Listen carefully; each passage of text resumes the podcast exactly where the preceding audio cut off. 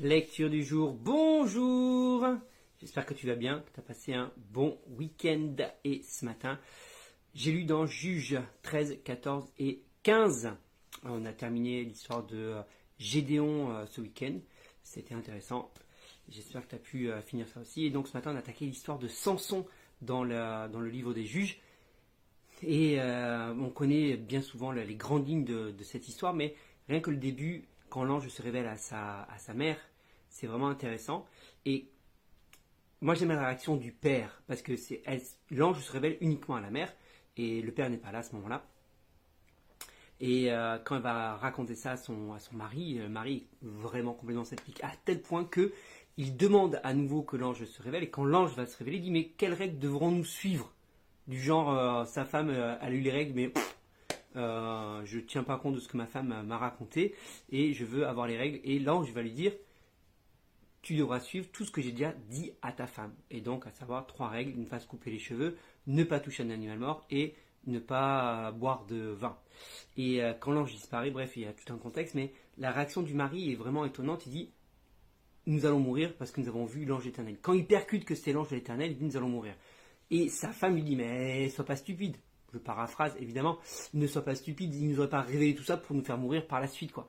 Et quand je disais ça ce matin, je dis, on comprend pourquoi l'ange éternel s'est révélé à la femme et pas au mari.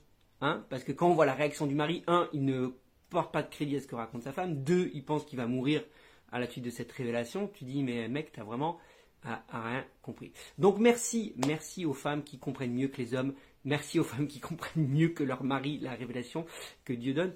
Euh, et euh, c'est une fois de plus un petit, un petit truc pour bien montrer que Dieu n'est absolument pas misogyne parce qu'il s'est révélé à la femme et pas à l'homme.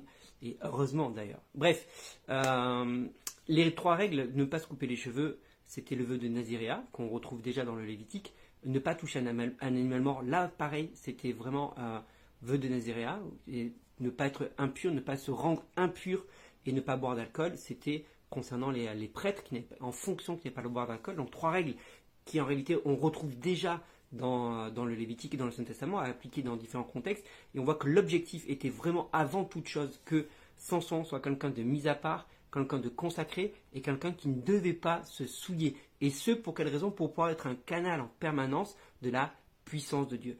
Dans la plupart des films, des animés où on a vu Samson, on a souvent vu Samson comme un mec ultra balèze euh, qui aurait fait de l'haltérophilie.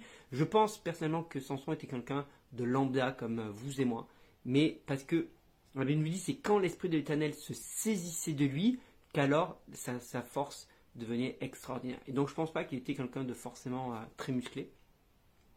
Mais que juste c'est grâce à la puissance que l'éternel lui conférait qu'il était capable d'accomplir tous ces exploits. Et ce qui nous montre bien que oui, nous sommes des gens lambda encore aujourd'hui, mais si on se consacre, si on se consacre, qu'on s'abstient des impuretés que Dieu nous recommande, alors on pourra vraiment et véritablement être un canal de la puissance de Dieu. Et bien que nous soyons des gens totalement normaux et totalement euh, complètement banals, la puissance de Dieu, quand elle nous saisit, nous sommes capables d'accomplir des exploits et de faire des choses extraordinaires. Donc, j'ai envie de dire, fais comme Samson, mets-toi à part, consacre-toi, ne touche pas ce qui est impur, ne touche pas ce qui va te rendre impur, obéis à ce que Dieu t'a demandé, mets-toi, je, le redis, mais mets-toi pas, et tu verras la puissance de Dieu se manifester au travers de ta vie.